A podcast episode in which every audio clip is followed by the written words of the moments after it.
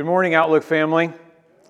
It's good to see everyone this morning, whether you're with me here in the room or you're with us online. We are together, and together is a good place to be. Amen. It really is. Before I pray uh, and, and uh, as we get ready for our time in God's Word, I want to also make sure we're praying for the Lugo family our missionaries in Venezuela who we are blessed to have with us today. So if you all want to stand and just wave to everybody, let us know you are here. Jorge, Diana, their sons Josh and Jacob. Guys, we are privileged to have you among us. Uh, really, really much, uh, very much so. Um, uh, we're, we're so happy to be partners with you.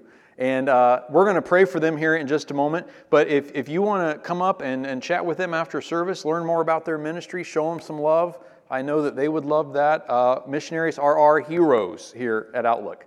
And uh, we're really, really glad that you chose to worship with us. So thanks, guys. Let's all pray together. Father, we thank you for this precious family we've gotten to know over these last several years. We ask that, God, that you would give them guidance and fruitfulness as they lead Impacto Church. God, we ask that that church would thrive amidst the challenges that they face. Lord, we pray for protection for this church and this family regarding the violence that's going on there in Caracas, uh, that you would just guide their steps, Lord, that you would guard their hearts, that, that you would, um, in every sense, be with them and guide them and lead them. We're thankful, God, that you've led them to us today, that we could worship together, and we pray your blessing on them. We thank you for them. And Lord, we thank you for this time together in your word. And we ask that you'd be with us and speak to us by your Holy Spirit. In Jesus' mighty name we pray. Amen. Amen. Thank you, Lugos. We love you so much and so glad that you're here. I am excited to begin this morning what will be a recurring series called Live Free. Every time Live Free comes around, we will be exploring the intersection between our mental and emotional health and well being and our spiritual lives and discipleship to Jesus. And we'll discover or be reminded that there's lots of truth these areas have in common. And we will apply these truths from a biblical, holistic perspective. Now, we're going to take our time in this series. That's why it's a recurring series. There's so much good stuff that we could cover on this subject. And so we're going to move through it. And then every few months, we'll come back to it and hit that very important subject from a whole other angle and look at some other different things. And so we're going to give it the time and coverage that it deserves. And in the first iteration of this series, which begins today and lasts this month, we will lay out four what you might call first principles that can guide us throughout our whole journey into this subject. And so today's principle, painfully obvious, but patently avoided. We're all human and we're all broken. We're all hurting and we all need healing. In fact, if we can bring those words up, we'll say them out loud together. We're all hurting. Let's try that one more time. We're all hurting. We all need healing. And there is nothing at all wrong with you or with me because this is true. Too often, church has been known as the last place you'd want to admit that, but not here, not at all anxiety, stress, fear, self harm, depression, resentment, suicidal thoughts, avoiding vulnerability, addiction, trauma, abuse, shame, self hate, compulsive hurry, rage, distorted self image, grief, pride, self centeredness, pornography, toxic relationships, even the challenge and also the blessing of neurodiversity. All this and so much more is included when we consider the subject of our mental and emotional health. And when we think about a list as daunting as that one, it should be made clear up front that in Christ, none of us, for none of us, is this who we are. In Christ, we are not first an addict or a victim. In Christ, we are not labeled as a diagnosis or a disorder. These may be very real descriptors of something we're dealing with or working through or experiencing or enduring or just beginning to learn about. But in Christ, we are so much more than any one of these. Amen? Now, we're going to be candid and clear starting now and throughout this series. In some things, Jesus will heal us and free us. In others, he will walk with us.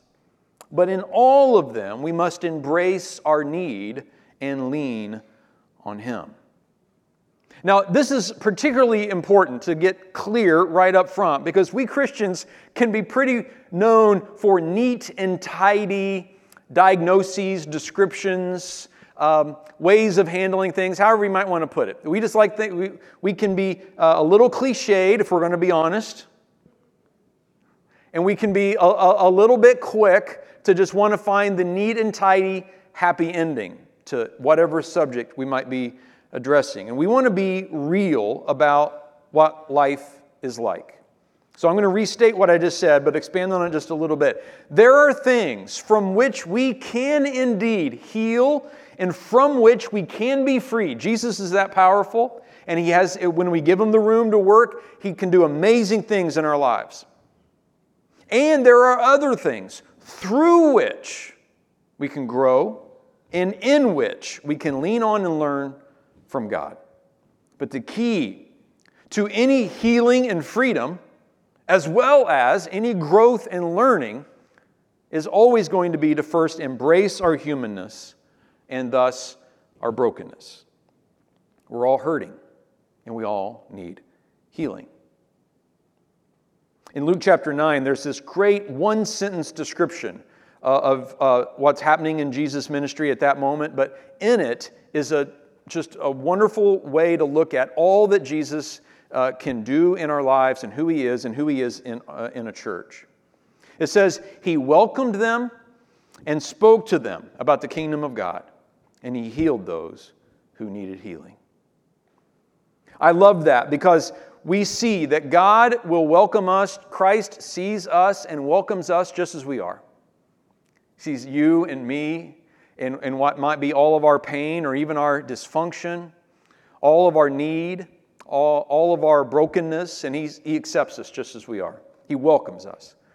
And He begins to speak to us about His kingdom, about what life in Him is really like and all about. He sees you as worthy of hearing those words from moment number one of our encountering Him. He doesn't see a list of things need to get straightened out and cleaned up before he'll begin loving you or imparting his wisdom.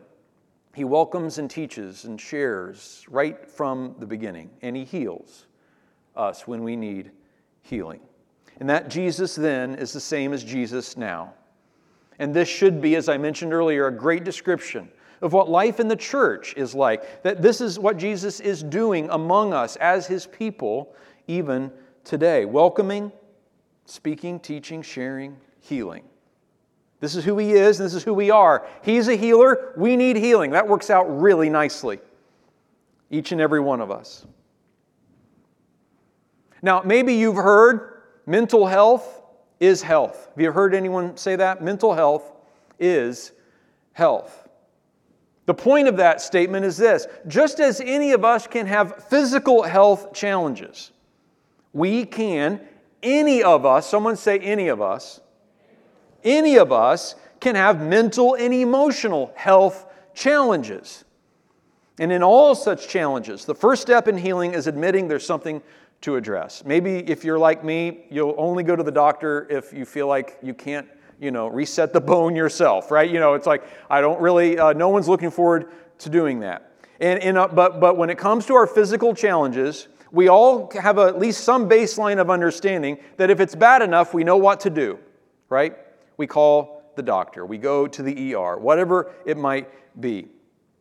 But when it comes to, this is the rub for so many of us, when it comes to our emotional and mental health challenges, we somehow treat them differently. And we still need to see that our first step is in healing is admitting that there is something to address. I'm not going to be able to fix this on my own. There are definitely, don't get me wrong, things in our lives that have the potential to become almost immediately different when we let Jesus in. A new perspective that he, that he, supplies, the power that He gives us over our choices, the support system of the church. All of these are immediately and readily available to us as we say yes to Jesus. And they make a huge difference, but only when we let Him in.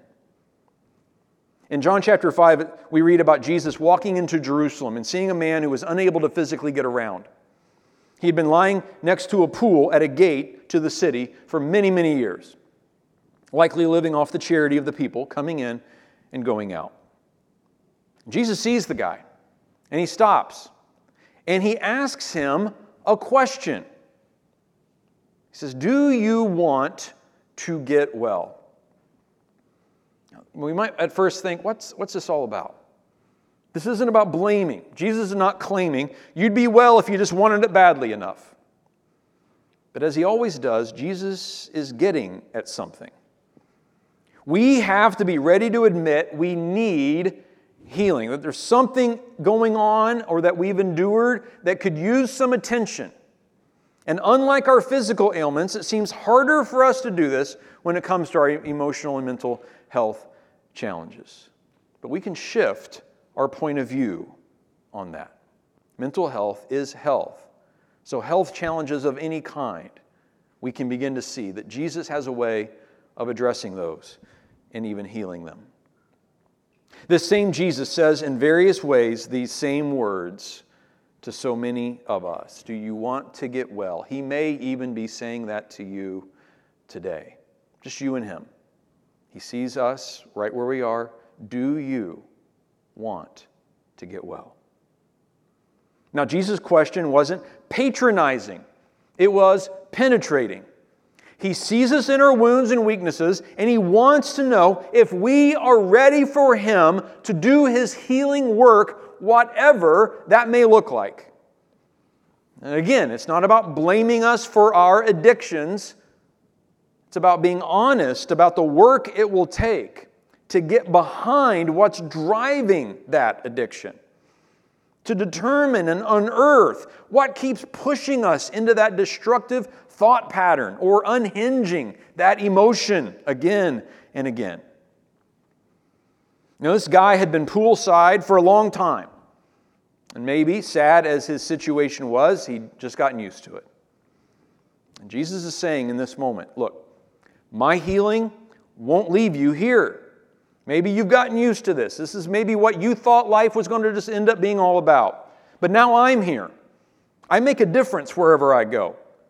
My healing won't leave you here. I'm going to call you to more. So let me work in your life, and I'll make you walk. And I'll give you somewhere to go onward and forward. Now, this man gives Jesus an answer that he seems to take as a yes. And Jesus says to him, Pick up your mat and walk, and he does. Hear this this morning. Give Jesus your own yes. You don't have to have it all figured out. You don't, you don't have to know what he's going to do or what he has in mind. You don't have to have all your theology all perfectly straight, and you don't have to have a lot of scriptures memorized. Isn't that good news? All you have to do is begin by saying yes to him. He's got it covered. He knows what he's he knows you and he knows what he'd love to do in your life. And you give Jesus your own yes, and you will find here at Outlook a family who will support you and walk with you in that new journey. No matter what it includes or what you're facing or what you need healed from. Now, if we're paying any attention at all, we know Jesus today does most of his healing through his people hands and feet, body of Christ. This is the way it works. He gifts Christians with, with abilities and expertise and grace and knowledge that then He uses to heal His people. He's everywhere at once through His church and through His Spirit.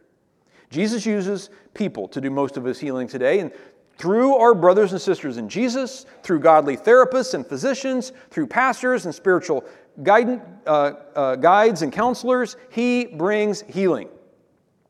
So I urge you get the help and healing. that you sense you need or that Jesus is pointing you to. Do it. There's no shame in it. It is the wisest, most courageous thing you can do, and Jesus will be there with you in it. Do you want to get well? That's his question. Jonathan Mangano is a licensed therapist and an outlooker, and I've asked him to join me for a few minutes to discuss this topic, specifically the beauty of our human brokenness. So give it up for Jonathan Mangano. Got some fans out there, Jay. Yeah, it's yeah. nice. It's always good to have It's, it is nice. Yeah. It is nice. So, John, Jonathan, you heard me say earlier mental health is health. Talk to us a little bit more about that and maybe why it's hard for us to accept that sometimes. Yeah, sure. I definitely agree with that statement. It is, it is, it is health. Um, and as we go in more into that, mental health is beautiful because it kind of sculpts kind of like the deepest uh, passions of, our, of, of ourselves. It's necessary or important. We have to talk about it. We have to destigmatize it.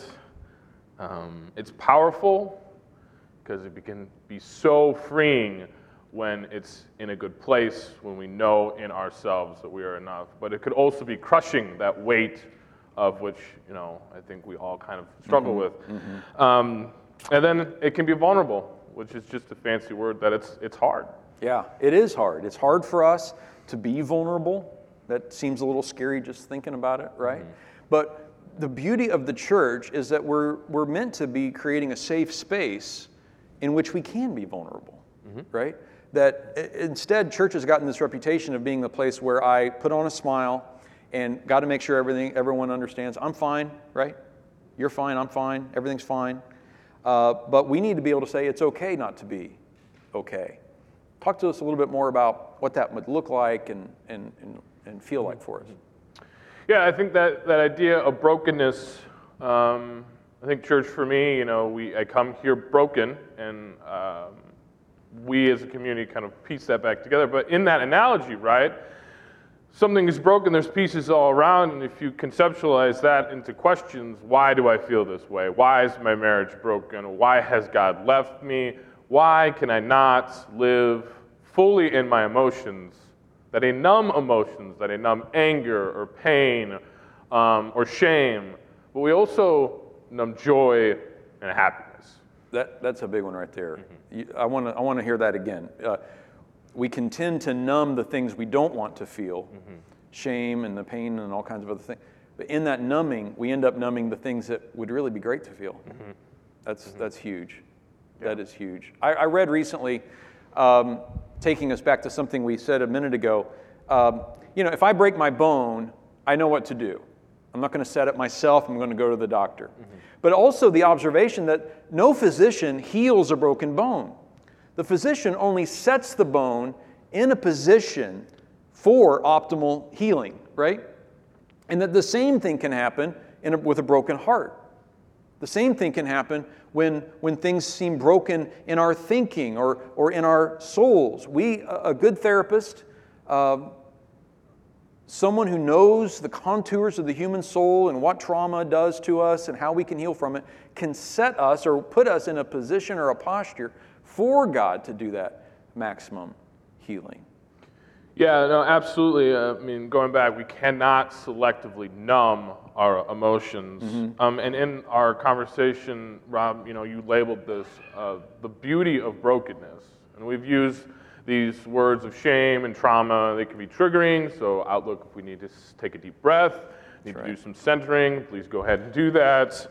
Um, but why is that beautiful? That's, that's confusing. That doesn't feel beautiful, doesn't look beautiful. But it's the, it's the recognition of that. That um, it's the recognition of that and, and God giving us the ability, ability to heal that is beautiful. That's well said. And I, I agree. I think it's a trap when we think about our spiritual enemies. You know, the devil.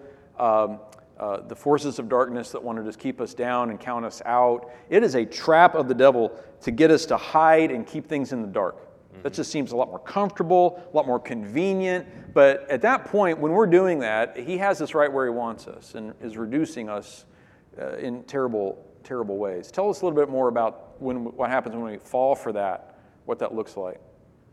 Yeah, I think we can talk about this for days. Uh, we're not, which is which is good. I have to go help a friend move. Um,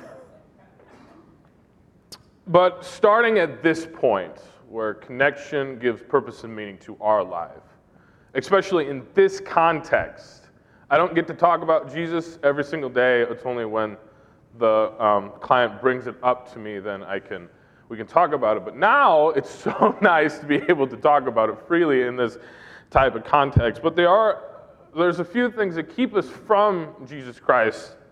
One being shame, where if shame is I am bad and guilt is I've done something bad, that guilt can be motivating, like I'm going to fix it, I can be better, I'm going to press on, where shame is just paralyzing, it's mm-hmm. crippling. Um, based on our, because um, it's this narrative in our head or in our soul that says that we don't deserve better because we believe we're not good enough, or if you can talk it out of that, who do you think you are? Mm. Pride is the other thing. Um, we just think we can do it ourselves, right? I, there's been many people, intelligent people throughout the course of history, that have just missed it. You know, and sometimes it happens to me. It's like, I don't need the instructions. Whoops, sure did. um, and then finally, fear, right? Mm. Just that the fear of will I be accepted? Will I be understood? Um, that fear of that rejection. But opening yourselves up, which is just so hard. I wish it wasn't so hard, but it is. We are able to find that perfect love, which does cast out that fear. Mm, yeah, it's beautiful. First John. Yeah, perfect love drives out fear. Uh, and fear is a big one, right? Because we, when, when the devil does trap us this way, when we fall for these lies and fall for pride, fall for shame, fall for fear, um, it leaves us in, in the dark, and that's where all the dysfunction grows. We think uh, as Christians, scripturally, we, we know the Bible talks about sin, but I found that, that the behaviors that we might call sin are really symptoms of the dysfunction that is going on in us. And Jesus wants to not just clean up our behavior. Is that true? Right? It's not just, oh, here's a bunch of check boxes of things. Don't do this, do that. Now, if you can pull that off, you're awesome. No, Jesus wants to heal what's driving those things. Um, what imagery comes to your mind as you think about the fact that when wounds are left unhealed, they become drivers of dysfunction for us? Right. So Daniel in the lion's den or Joseph in a Egyptian prison. Now, when we talk about the mental health, we don't necessarily, it's not, we're not in a prison. Well, you know, I'm not sitting next to a lion. Um, so, but these people were able to sit in that hurt, that betrayal, that um, rejection, and I don't know what they were doing, or I don't know what the emotional, the psychology of what they're doing. I imagine that they were praying, God, be with me in this. Mm. And they, they healed from that process because they were able to come out and be fully of themselves. Um, it's like that song, I, if you gladly surrender, so will I. Mm-hmm. Mm-hmm. So I urge you to sit in that, but not alone with a counselor, with a mentor, with a friend, with a pastor, to find our way back to believing we are good enough. Amen to that.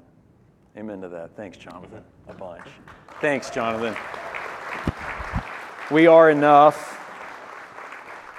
Loved by Christ, He saw us and said we were good enough to die for, right? Loved enough, cared for enough um, to receive His Spirit when we say yes to Him. Those are valuable, valuable lessons. Man, there's just so much here. We could, we could spend so much time. But, we, but for today, for today, we want to focus on what we're hearing here. We're all hurting. We all need healing. And healing doesn't look the same in every situation. Life is messy and hard, but God is always good. So, one more passage here before we wrap up to give us a fuller view of today's subject. We've talked about Jesus healing. Do you want to get well? He asks. I believe he asks that a lot of times of us. But I also want to hear something from the Apostle Paul in 2 Corinthians chapter 12. He refers to a tormenting thorn in his flesh, as he puts it. Now, Bible scholars believe this was some sort of health challenge that limited his ability or caused him pain, or it could have been toxic people who were definitely troubling him and affecting him in an ongoing way. Now, it's really a gift of Scripture and, and the wisdom of God's Spirit in putting Scripture together that what the thorn was is not exactly stated. And that's good because what it was is less important than the principle that Paul gained from it. And that principle applies to all of us. Check this out, verse 8. Three different times I begged the Lord to take it away, he says. Each time he said, This is him speaking of the Lord, Paul sensing that this is the Lord's answer to him My grace is all you need. My power works best in weakness. So remember, at the beginning we said there are some things that the Lord can will free and heal us from. There are other things the Lord will choose in His wisdom to simply walk with us through and leverage in our lives. And so this is part of Paul's story. Often, this same thing happens in some parts of our story. It's not a principle, it won't, it won't happen in every single instance in our lives, but it is absolutely something that will tend to happen at some point in many of our lives. Something that we're begging to just have taken away ASAP. Anyone ever been there? Lord, please just solve this right now. Lord, please just take this away yesterday, please. This is where Paul was. But he gets this answer My power is, works best in weakness. The Lord's saying to him, I'm not taking it away. I'm not answering your prayer exactly the way you were hoping I would. Instead, this is something you'll live with, but I'll work through it in your life. This is what it means to make Jesus our Lord. We let Him decide that. As long as we're human, we'll still be somewhat broken. This runs counter to the self improvement gospel our culture loves so much, right? Not that self improvement is in itself bad, but that myth of perfectibility. The idea that if I'm doing it right and working hard enough, not only will I keep improving, but one day I'll have it all together. I'll be perfect. We may not say it out loud, but we treat ourselves as if it could be true. And then most of the time think, I must be doing it wrong because I'm not perfect.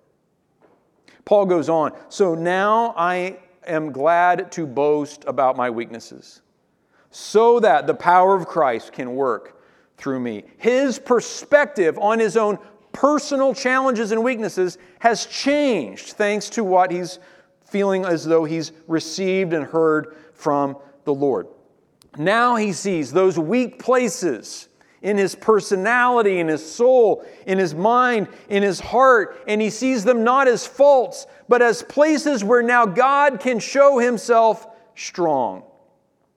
Because that's how his power works best in weakness. He sees those places in his soul, in his mind, in his heart, and he says, This is where I lean on Jesus most. Isn't it great? This is where I get to draw most closely to Him. This is where I lean on Him most dearly. And I'm glad for it. Now, this is not meant to diminish the freedom and healing that we've been talking about, but it rightly recognizes something about our humanity. Anyone recovering from an addiction, and our Celebrate Recovery ministry that meets every Monday night has taught me this over the years uh, no matter how strong and resilient the Lord makes us, we also always know we're in recovery. We're healing all the time.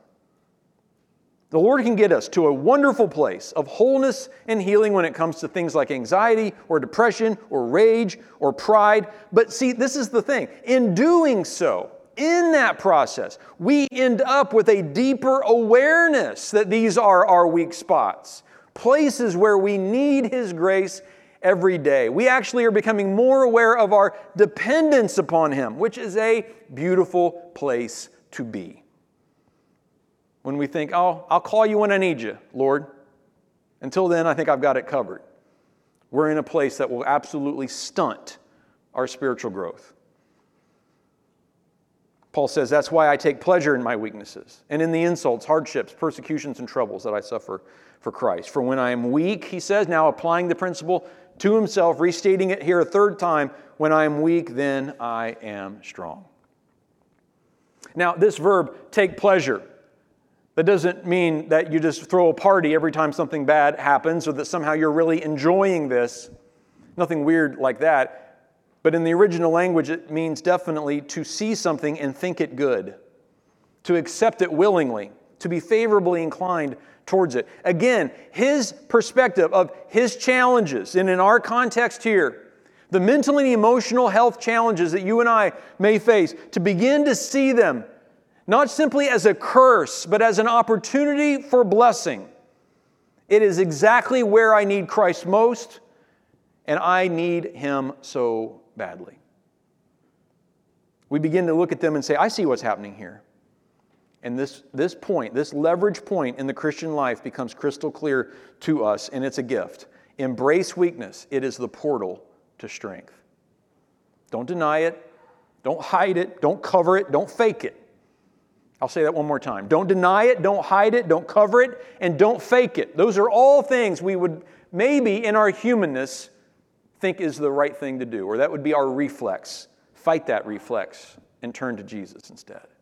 This is a principle for every one of us. And we must be a place in which no one looks down on someone else because of their pain or their addiction or their trauma, because we are all in it together. Amen? Now, this is not a hopeless thing. This is not the idea that, oh, I'll just live with it forever and life will always be hard. No, there's great victory in giving these over to Jesus and letting, them, letting Him use them to teach us. Healing and strength and recovery are available, but that's not where we start. And we'll never get there without accepting our brokenness and even embracing it. That is where we begin.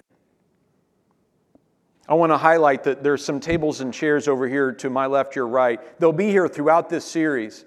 And if after we dismiss in a, in a few minutes, you need some prayer, just to talk to someone, there'll be pastors at those tables who will be more than happy uh, to do that. But for now, as I wrap up, let me just say trials and challenges are not failures or evidence of faithlessness, not in our mental and emotional health or not in any other way. They're a flaw. They're not a flaw, but a feature. Our wounds can work for us. Our challenges, our chances to grow, our weaknesses make way for God's strength. We're all hurting. We all need healing. And our yes to Jesus will make it all possible. Let's pray together. God, we thank you for this truth that we've heard today. The idea, Jesus, that you see us right where we are, but you love us enough to take us to where we can be is something worth celebrating. Lord, that there's not a single person within the sound of my voice in this room or online who is in any way out of reach of your healing hand, of an arm around the shoulder to say, I'll walk with you through this. This is a chapter, not the whole book. This is a season, not your whole life. Lord, we need to hear that. That's good news that never gets old. Lord, as we think about the communion that we're going to take here in just a moment, we're reminded that you let your body be broken for us. In fact, Jesus, those are the words you chose to use. This is my body, broken for you. As we think about our own brokenness, we can celebrate Jesus, that you are the one who allowed yourself to be broken. You know what brokenness feels like in all kinds of ways. And you're the one that sees us broken people and makes us whole. That's your power. That's the power of your love and your grace. We accept it, we celebrate it, and we remember it, Lord, in your mighty name. Amen.